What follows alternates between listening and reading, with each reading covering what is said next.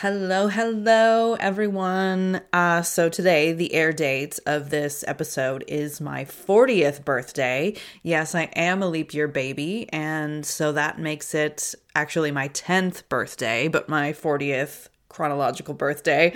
Um, yeah, it's it's pretty fun and interesting to have a leap day birthday and since it's my special day, which I only get once every four years, I would love it if you would leave a five star rating, give me a review on Apple Podcasts, and share this podcast with a friend. Share your favorite episode with someone you think would really enjoy it. Uh, I would love if you would do that for me on my birthday. So, um, still on a break. I did not want to be working on my birthday, so I recorded this ahead of time so I could be a little bit ahead with things.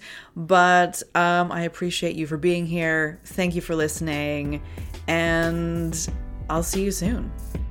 Thank you for listening to this episode of 101 Stage Adaptations. If you liked it, I hope you'll follow or subscribe wherever you listen to podcasts, and you'll be notified every time a new episode drops.